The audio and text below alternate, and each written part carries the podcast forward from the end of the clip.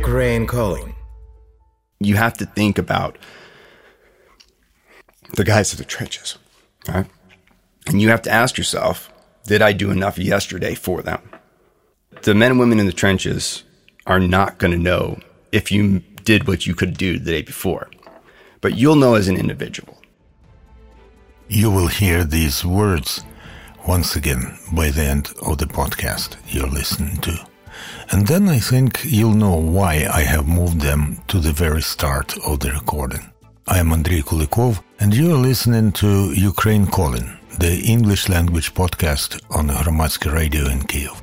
The conversation with three members of the US Ukraine Veterans Bridge was recorded on the eve of Ukraine's Independence Day 2023 and major dates tend to change what we normally see around. So I started with a question related both to the war and to whatever festive occasions may happen during the war. On the way here, you may have passed the display of uh, damaged and captured Russian armored machinery on Khreshchatyk and yesterday, a friend of mine, who is a Canadian and a deeply civilian person, said that when she sees this display, uh, she wants to cry because she thinks of uh, so many people who have died as a result of this machinery being in Ukraine, and also about the might of the aggressor's army. I wonder as you are rather different from this person, although you come from the same continent, although of course Canadians and Americans, from my experience, are rather different people, even though they seem to speak the same language. I wonder what do you think about when you see this display? And uh, when answering this, please introduce yourself, and we'll start from whoever wants to start. Uh, uh, thank you so much. My name is Will Attig. Um, I'm the executive director of the Union Veterans Council in the United States. We represent over a million veterans that work in jobs from being scientists to uh, to janitors at high school, but they're all jobs that they have dignity in the veterans, and we work to support those veterans all the time. I, have been very struck. Um, I'm, a, I'm a combat infantry veteran, did multiple toys, tours in Iraq, and what's what struck me the most of my experience so far in Ukraine is that the very first day I went out for a run and I saw an apartment and it was like a kid's room. You could tell there was kid stuff up, but they had sandbags on the inside of the windows of this kid's kid's room. I fought for months in places all over the world, but my family, my friends, my country never faced an aggressor that was willing to just simply say you should not exist because of who you are. And I want to cry too. But I always say I'm a combat infantryman. We cry a little differently because when we cry, it's full of rage because we know what that means. We know what those burnt out vehicles mean because it's not just the civilians that are being targeted. It's the young men and women and, and the people who take everything they do to volunteer then and then to go to the front line and decide to say no more. We're going to hold the line here for democracy and freedom. And I know what that takes, and I know what it does to people. War is the most horrible and vile thing you could ever do. And the reality of it, I think that many of us in the West have thought that we've moved past such an aggression, such a attempt to be a colonialistic empire again. And from day one of the invasion, I decided I was going to do whatever I could to help and support. And that's that's why I'm here today. And of course, when you speak of the thin line that uh, Ukraine holds now against the aggression, I remember this uh, English expression, a thin red line, and I know that it becomes stronger and, if I may say so, thicker with the solidarity of people like you. And uh, however, not all of them come to this country. They uh, are satisfied with helping us from wherever they are. Why did you come? And please introduce yourself. Uh, yeah, my name is Lindsay Church. I'm the executive director and co-founder of Minority Veterans of America. We work with uh, veterans who are underrepresented in minorities, so race, gender, sexual orientation, and religion, um, trying to create belonging for people that have been harmed by the military and don't have a place to belong anymore. Um, and I was called by my friend Will um, to join the efforts to support the U.S. Ukrainian Veteran Bridge. Um, to see what we can do to support those who live in underrepresented identities. Um, as a I was served in the United States Navy under a policy that we call "Don't Ask, Don't Tell," and it's a policy that where LGBT, LGBTQ service members could be in the military, but we couldn't talk about who we were. Um, and you all don't have an equivalent of that policy. However, culture um, culture in the military is not exactly accepting. Um, yet and from my experience, patri- uh, LGBTQ people are the most patriotic Americans that you can find. One in five transgender people will serve in the United States military during their lifetime, and I know this to be true among national, international. It's not just a U.S. thing, um, and so I know that there are people like myself who are serving on the front lines, who are putting country before anything, um, and that is it's horrible and it's hard, but I know that there are people out there who know that their country is the most important thing to them and that everything else comes second.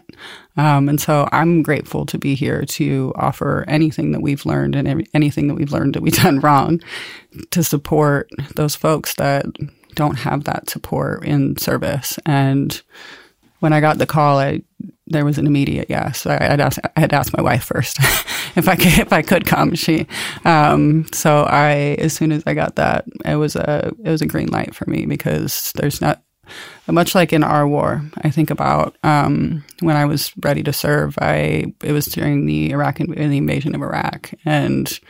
We were losing people, so many people. And I thought to myself, I want to support service members. And the, the, thing that I can do is not just talk about it. It was to, to do it. Um, joining the military was, was important for me because I knew I believed that my country and the values that we stood for and the people to my left and right, uh, my neighbors, my friends, that that was the most important thing in the world to me is to be a part of this.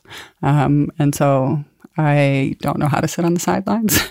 I don't know how to not have an opportunity to be here and not say yes because what you all are going through and what Ukraine is experiencing is the most horrific thing uh, many of us have seen in generations. Um, and to be here is an honor, and to be here to meet the folks that we have, to be received by Ukraine, even in the middle of a war, in such a hospitable way, just shows how important it is that Ukraine continues to exist.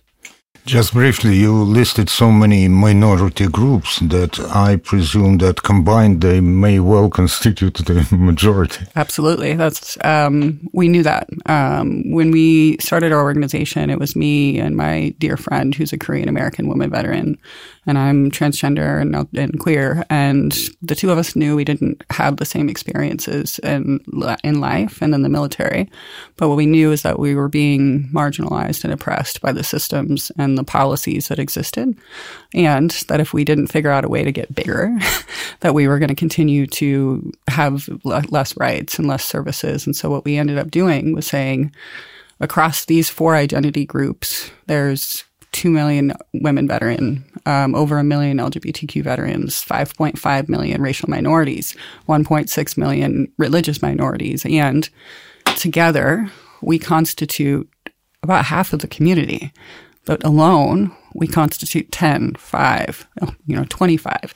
All of those numbers are small. But when we said we're going to come together under this bigger banner of change we started to organize together. We started to change policies together. We started to change minds together.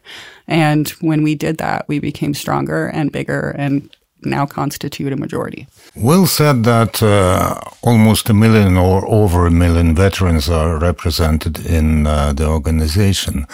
But how typical is your stand in uh, treating Ukraine like the as a place that you should go, that you can't sit on the fence and just watch?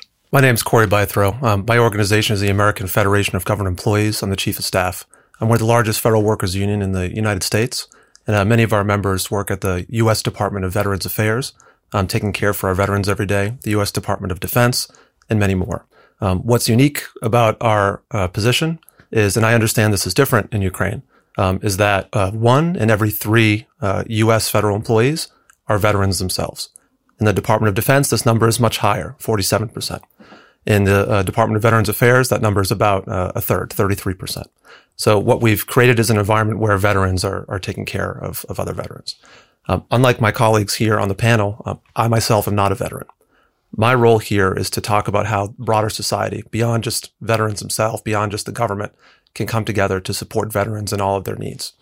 One and what's the, the, main message that you offer when talking about this? My message is that veterans issues are not just veterans issues, and that our veterans fought hard to protect the society that we have today. And when they come home, society needs to fight equally hard uh, as they did for them. How has uh, the attitude to veterans and the role that veterans play in the American society changed since the Deer Hunter?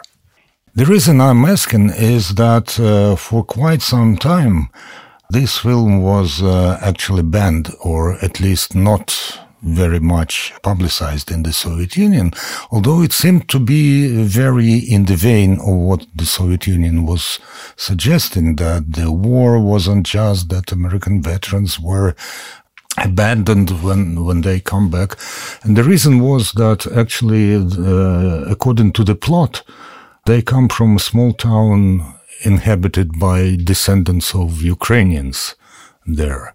I've been there. You've been there. I've been really? there. Uh-huh. And I want to make sure Corey gets to talk more about um, the, the, AFG, but I think that this is just a unique thing because that's that's the movie that helped helped me understand who I was when I came home from the military. I think one of the reasons why they probably banned that one, I'm, I'm guessing because of it, it, the Ukrainian background, and when you think about how many countries um, immigrants have came to America and built America when it first happened. Um, it, it, I think that a lot of that has created the, the groundwork for us to be able to have um, programs like Lindsay runs and AFG and things like that. Um, that movie shows vulnerability. It shows that war is not good, but it doesn't do it in a way of just saying, you know, this was the wrong decision it, it showed a true look at what war does, like how war breaks breaks our heroes' bodies. You may not see it, you may see it, but it's this horrible thing. And I don't think that you know a country that is uh, wanting to try and take over the world and control whatever land they can control wants to see any type of vulnerability. And many times when we think about the military, when you look at the movies, especially in America. I, I have a little bit of a problem how our society treats our veterans, um, especially in the last 20 years. We went and fought a war that many of us are broken from. I am one of them. And I will be for the rest of my life. But I choose every day to work on that and to do things that, that, that fills my cup up to be able to continue to move forward every day. And I do that through helping veterans. And when I came home, the programs weren't there for me but the support was. It was a facade. Um, for it was fake. Every car had a sticker on it. Everybody had a shirt with an army sticker on it, or a, a gun or something like that. Everybody was like, "Oh, you're a soldier." They had a parade for me when I came home, and within three months of being home, dealing with severe PTSD, dealing with knowing that my my soldiers that I had to leave because I was injured, were going back to Iraq.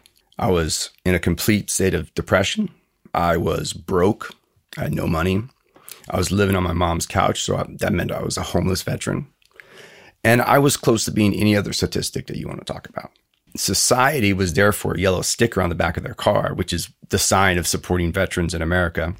But when I needed a job, when I needed to make sure that bag of problems that I had didn't get filled up anymore, it, wasn't there. And that's why I'm here. I'm, I mean, I think that's why we're all here, and and why when we decided to put a group of people together to come here, and somehow or another, I got to be the one that made phone calls, and we we've become very equal when it comes to this idea of of being having full solidarity with Ukraine. But I wanted to make sure we brought people here who didn't want to come and talk in talking points. I wanted people who weren't going to just act like they were prim and proper and come here like another delegation of officials I wanted people to come here to learn, to listen, to love, because because that's what's needed so much right now. And I know that's a bit of a tirade, but What I don't want, I know right now, there's groups of people holding a rifle saying an oath to Ukraine right now, knowing that many of them are not going to come home. At the same time, right now, there are people being injured at this very second right now in Ukraine. Some soldiers being injured, and they've got to come home right now. What I don't want is to know that if we had ways to help Ukraine prepare for that one one one veteran, that we left it on the sideline, that we didn't take this opportunity to do it. I haven't been in a in a war zone for a long time, and I had to make a decision about that. And to me, it's the best one I've made in a long time. Being a reporter, I, of course, had to deal with uh, many instances when Ukraine has been offered help.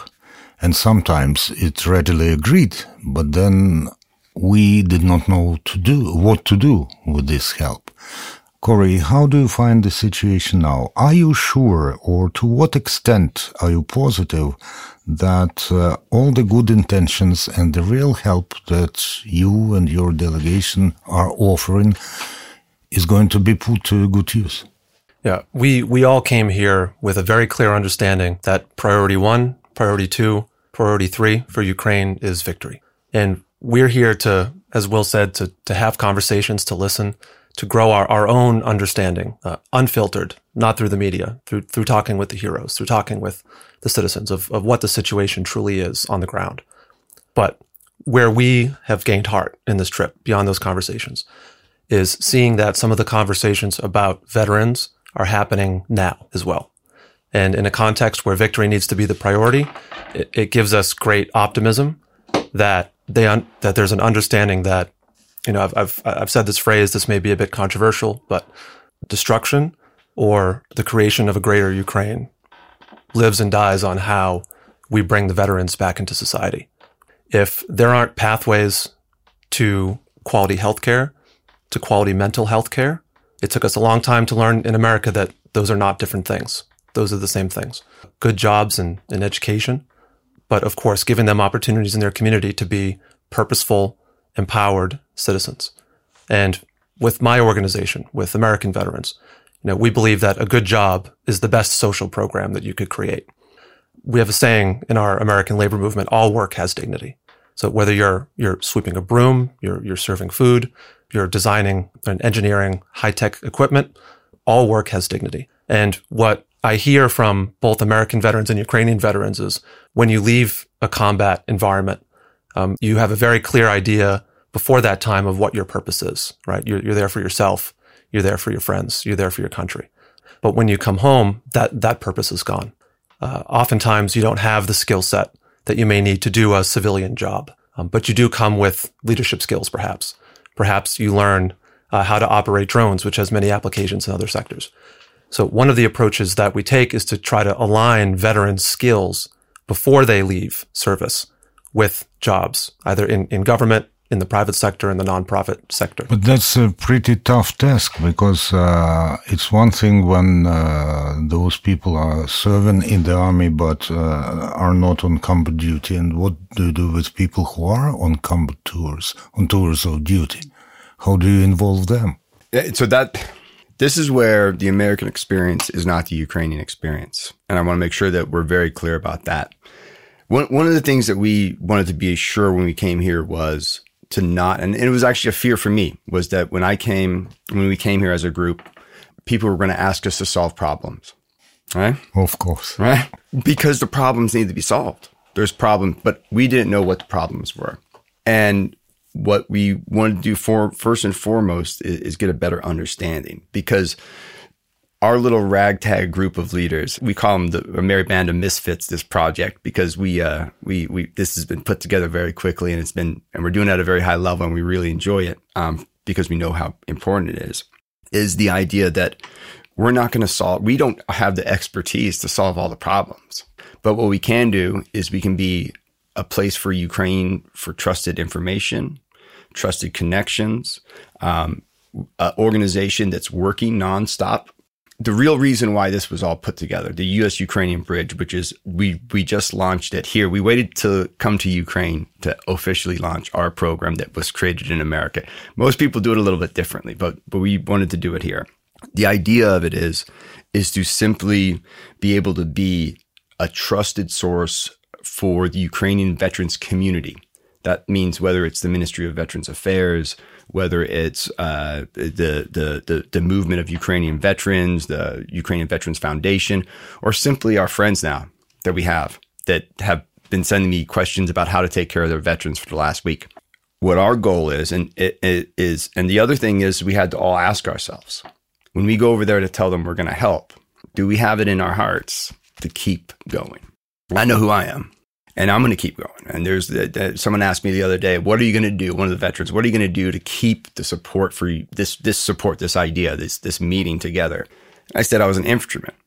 I kicked in doors for a living and I'm going to be kicking in doors when I get back to America a lot more than I was before when it comes to supporting Ukraine. But our goal is simply say, if we can help, if we can think of a way to connect the right people, the right right organizations, the right projects, right programs to be an organization that when a Ukrainian veterans delegation comes to America, they don't have to search for days to, to find people to meet. They don't have to find their own radio, the radio shows, right? Because if, if they're spending time on doing that, once they get there, they don't, they, they aren't going to be as productive as they can be. So we want to be able to be a place where when the Ukrainian veterans community makes the phone call and they say we need support in whatever reason, whatever it is, that when we say, well, here's five different experts, or here's five different organizations, or here's a program, these aren't programs that are going to come over here and try and take advantage of the heroes of Ukraine, because that does happen in America where there's a lot of organizations that do things that take advantage of veterans in America, very much so, very corrupt in using veterans as a, as a tool to make profit. And this organization has zero thought of that. I asked for a T-shirt. I did ask for a T-shirt. Though. Lindsay, from what I heard from you, I think that you are one of the bright representatives of the proactive approach to what you have to do. In this respect, uh, have you felt the proactive approach of the Ukrainian veteran community, if there is the Ukrainian veteran community? And when we speak, when uh, Will speaks of the veteran community in America, how representative it is, because uh, some people are bound to be, to stay, to want to stay outside. So I'll answer your second question first and then your right. first. In our community, the reason why we started was because so many people didn't feel like they had a home or a space and that they couldn't exist in the veteran community because their experiences of discrimination in the military were pervasive and horrif- horrific.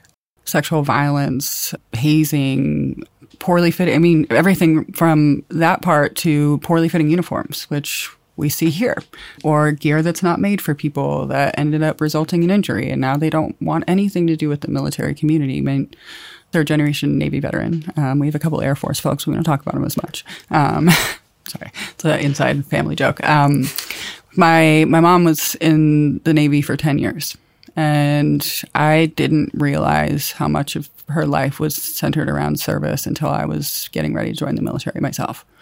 She didn't talk about her service because the very first night she was taken to boot camp, she her recruiter tried to rape her, and that was just the very first time that that happened. It wasn't the last. And the experiences that people have in the military can often be a barrier to joining the veteran community because why would you want to be surrounded by people that could potentially be a rapist? Could potentially be the one that, you know, made all of sorts of jokes and discriminatory behaviors. Why would you want to be a part of that? And So we fight that among our community every day. We have to convince people that it's okay to be here, and we have to create a place that's safe enough for them to go, not just go, but our programs have to be so advanced and inclusive, and we have to be so thoughtful because what ends up happening, you know, to Will's point, many people say that they work on minority issues in the military. There's lots of them, lots of organizations. And they bring these folks in and they actually create harm in their lives by not doing it appropriately or not thinking about proaction. Like if you are not proactive about how you create your organizations and how you create your culture, we will have people who come in the door and never come back. And that's exactly the opposite of the point that if we bring them into this community, they have to trust us enough to know that this is a place they can belong, that they're safe here, and that we understand their needs. And so we have to think very hard before we do anything to make sure that we've built a culture and an environment capable of keeping them and not just bringing them through the door. Do you sometimes have to think uh, very hard after you have done something? Absolutely. Uh, We call them after action reports. Um, so we do a lot of things, right? We, so we do all of these things with the knowledge and information that we have when we anytime we do a program anytime we do an event anytime we do anything we ask for feedback. And we ask them how was your experience? And not just questions about like give me a smiley face if you enjoyed it. It's actually tell me about your experience. What did you what was good? Always the good. But what do we do poorly and we take that information and aggregate it so that we can better understand next year when we go to do this program, we need to have more accessibility in the in, for people in wheelchairs. We need to have low visibility environments for people with, who are autistic. Um, we need to have more people on stage who are representative of certain minority communities so that we are overrepresented in all of the spaces because what we can't control is who comes through the door, but what I can control is who is educating, who is put into a position of leadership, who is who is the speaker, and who is it that we are trying to show the world and make sure that people feel reflected in the things and the people that, that are educating them or delivering their programs. And so it's always about how can we do this better? And it's an iterative process. So every time we, we do it, we try to get better. We, and it's always, there's always something wrong, right? That like, no matter what you do, every program you do, it's not going to be perfect. But when we learn and we hear people, truly listen to people and we take that information and we use it instead of just saying like we do the thing we do we serve this community. We actually try very hard to hear from them about what is it that you actually need. And i think you know to your first question is i'm still learning the needs here. Um, we're still learning and hearing from service members. And i think it's really important in the beginning especially like your veteran community is growing very quickly. And it's only going to keep growing very quickly it's so important to look to the future so that we can do better in the present. Um, it's important to look to the past so that we can do better in the present and the future. And so I'm what one of the things that brought me here was to hear the voices of the people that may not be heard, to figure out what are the experiences in the military, what's in that bag that they're taking home, and how do you build not just services because what we found in the military and in the veteran community in the US is that they have this one size fits all approach. And that one size fits all is always designed for men. It's always designed for straight people. It's always designed for white people. And it's always designed for Christians. And when you look at people's experiences, not very many people are all four things, but we're expected to contort ourselves to fit these programs. And what I think there's a beauty here that there's an opportunity here to do it right to do it well and to make sure that people live on, that live so far away from that experience of the the norm, normative experience that you build programs for them. Because what we found and Will you can tell me if this is correct when we build programs for the people who are most marginalized the people in the middle get better services. I'll agree with that. And so i want to tackle the first part of the question. And we're still learning that. We know there's a need for it when I, uh, before we came here, before this idea got hatched, I was trying to figure out how to support Ukraine. And I was helping talk about advocate for, I get, I live in Washington, DC, and I got a lot of friends who are members of Congress and I've got a lot of friends who are staff. And we were every, I always joked that at the end of every meeting that we were talking about our issues, all of last year, there was an extra 10 minutes that we talked about one issue, and that was victory for Ukraine. Anytime we could.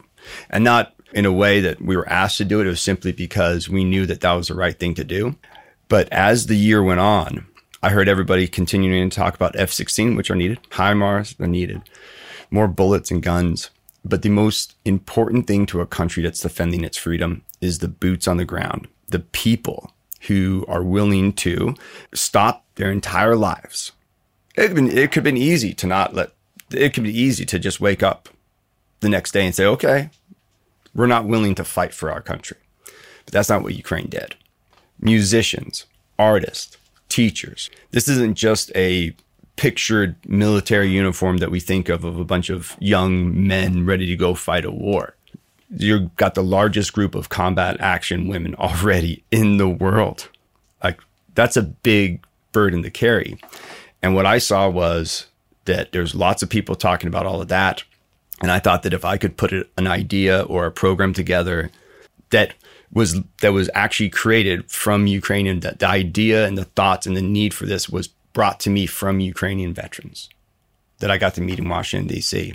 And the Ukrainian Veterans Fund, which I've got to just say that their work in America over the last six months of uh, building relationships um, and doing it very, very difficult, very hard, um, led to us getting to meet the Minister of Veterans Affairs, led to us getting to meet veterans, and led to us saying, you know what, if not us, who?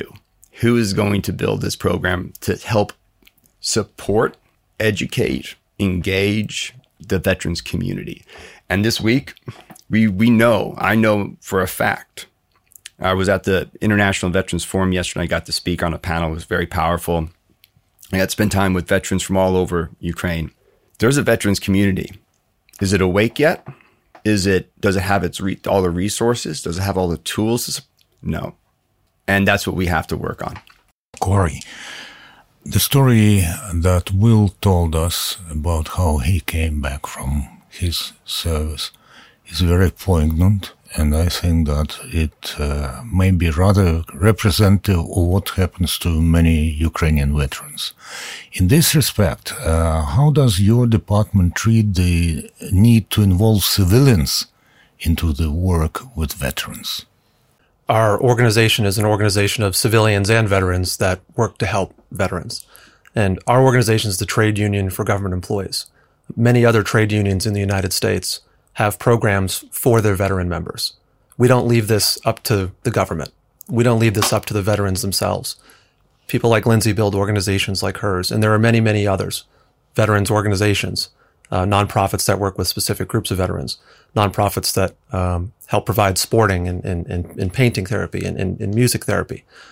When the deer hunter generation, to, to use your, your metaphor, um, came home, the Vietnam War was very unpopular. There was a lot of turbulence in American society, a lot of difference over support for the war and, and opposition to the war. And many American veterans came home. They didn't come home to parades.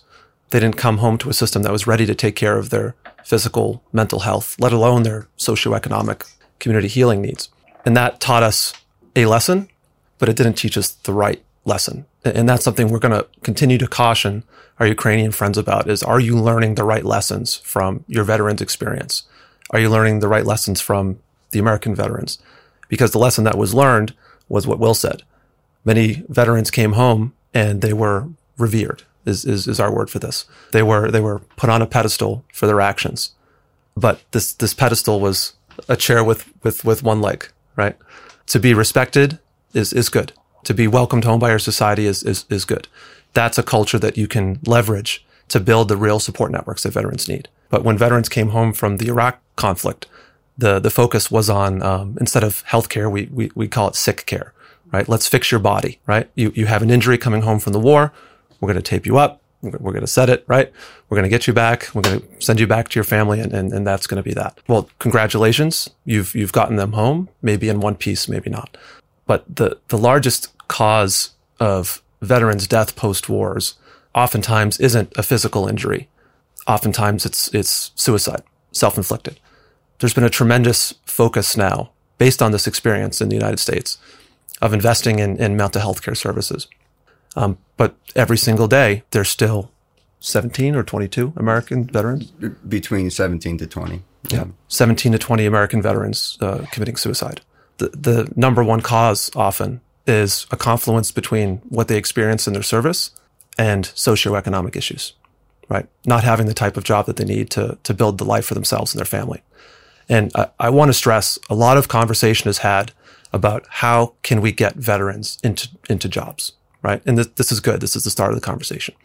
But the more important point, I argue, is how do we keep veterans in good jobs for the long haul? Uh, Will shares often that um, for many uh, veterans, um, those lucky enough to come home, at least. Uh, combat is the shortest period of their life. they have a long way ahead of them. That was certainly the case for American veterans. I understand we have veterans here at different stages of life, uh, soldiers coming at different stages of life, and those each have their own issues that, that need to be examined. But what organizations like mine do, what the trade union movement in America does, is not only do we we uh, bring veterans into the doors to employers, but we we help keep them there by one growing an understanding of the unique issues that veterans face, but two building the real power that's needed to enforce them. And this is this is going to be a controversial statement, but we've seen this in our in our case. I've frankly even heard this from some of the veterans of 2014 and 2015. Society will start to forget. It's it's hard to see this now. This society war is everywhere in the society. Not, not so hard, Corey we many people here see this many people are disturbed with this and many people still don't know what to do with this mm-hmm. the, if you look into at the history of the current war or if you read ukrainian uh, mass media on the issue you would spot that for at least two or three years we've been calling this the war in the east of ukraine mm. and this very aptly reflected the attitude. It's somewhere there. Yes, it is in our country, but still it is in the east of Ukraine. And by uh, calling it and treating it like that, we were distancing the thing from us and us from, from the actual war. And, and this, that there is a stark opportunity to remember not to forget. And to, to pick up on my point, once you get a veteran into a job, they're going to have different experiences and different needs than an, uh, an employee who did not experience war. Sometimes they'll need uh, a few days off of work just to get their mental health back. Sometimes they'll need extra time for doctor's appointments because their injury that was patched up under the war um, wasn't done correctly. It was done in haste and they need to come back for subsequent surgeries. I know several of my friends in my delegation, including Lindsay, had several surgeries that led to several more surgeries and several more surgeries. And that experience itself can come with trauma. You know, trauma unfortunately attracts more trauma. Um, but unless that foundation isn't there, um, a strong foundation for veterans to get jobs but stay in those jobs, then uh, we're going to have to. We'll be going back back in time years before we even started. We've been talking for almost forty minutes now, and I am going to stick to my promise. So, probably the two last questions. First, being that a bridge is often considered a legitimate military target.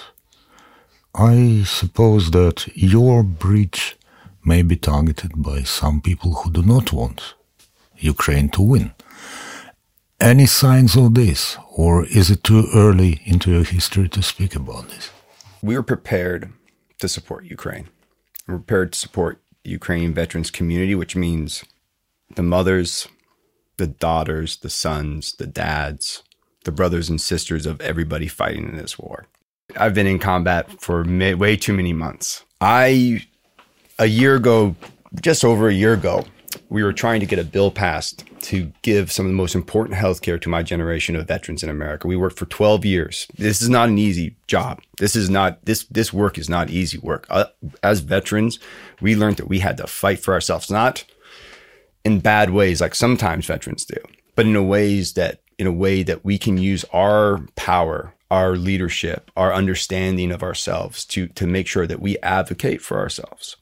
The bill was supposed to get passed that was going to save, this bill will save hundreds of thousands of veterans from getting cancer, like the veterans we saw from Vietnam get cancer.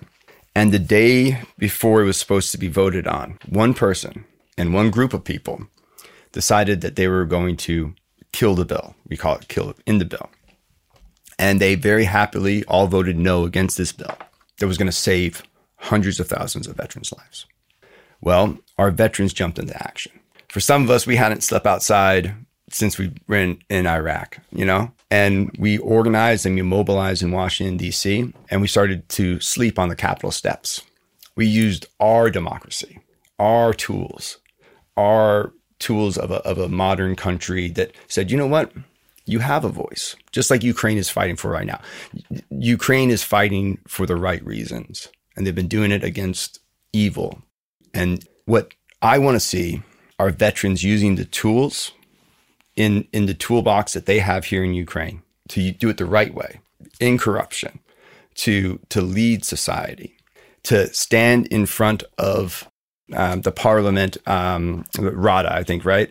Um, with a sign saying, give us health care, not kicking the doors in, not doing anything like that, but doing that. And I don't think that guy over there can handle that. He cannot handle a country so close to him, giving freedom to people. And that's a freedom worth fighting for. So, to maybe not answer your question, it does. It does. Yeah. But it provokes the next question, and the answer, uh, the replies, please keep keep them short. About the protest or about voicing your opinion, many people here mostly who do not uh, fight on the front or do not even do some volunteer work to help the army say that this is not the time to discuss our differences. This is not the time to uh, express opinion which runs contrary to the official point of view. What do you say about this, Lindsay? I think you have to. I think that to the point of what we've been talking about, the there's an active war happening. There are service members in combat right now.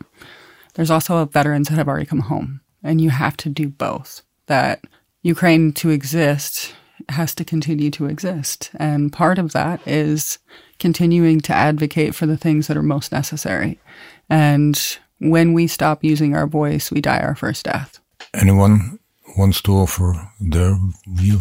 I'll, I'll offer a response to your last question, uh, okay. if, if I could. Yeah. Uh, I'll say it simply as I say it to my, my children. The bad guys win when the good guys do nothing. Yeah.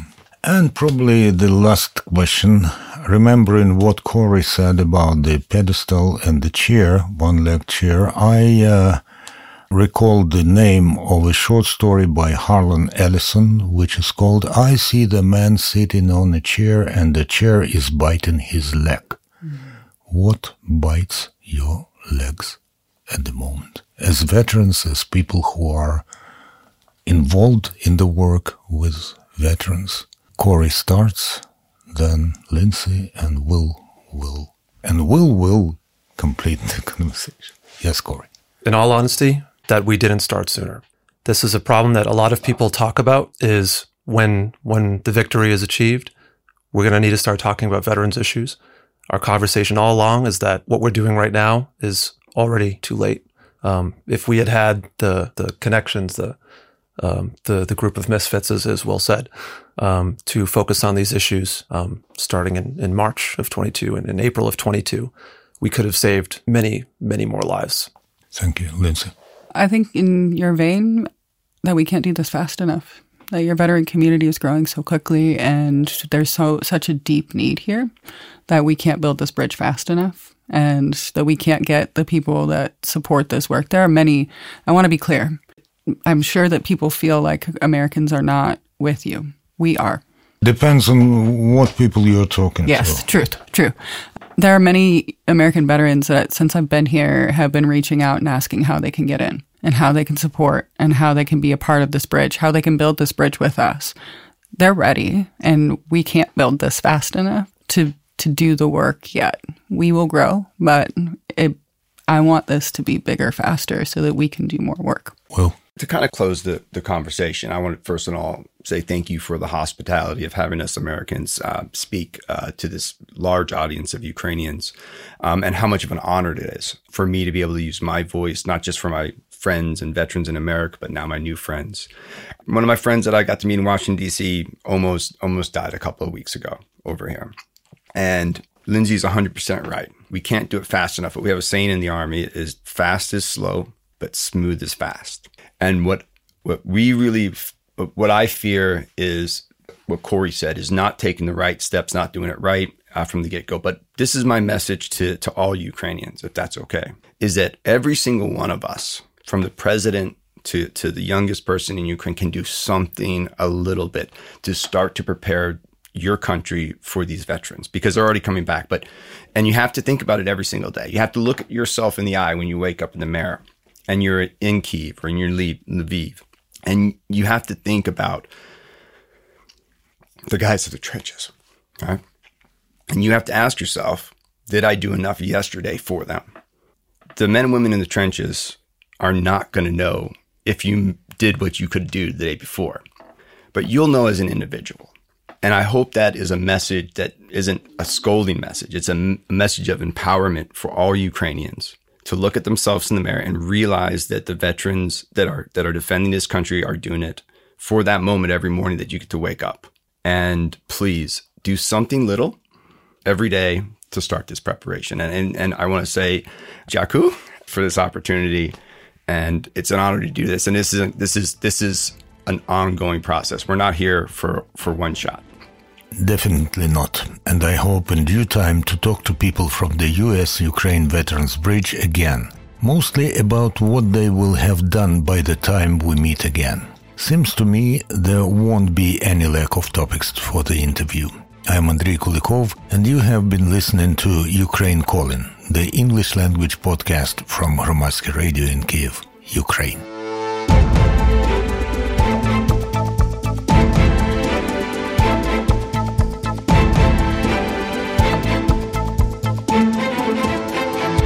Ukraine calling.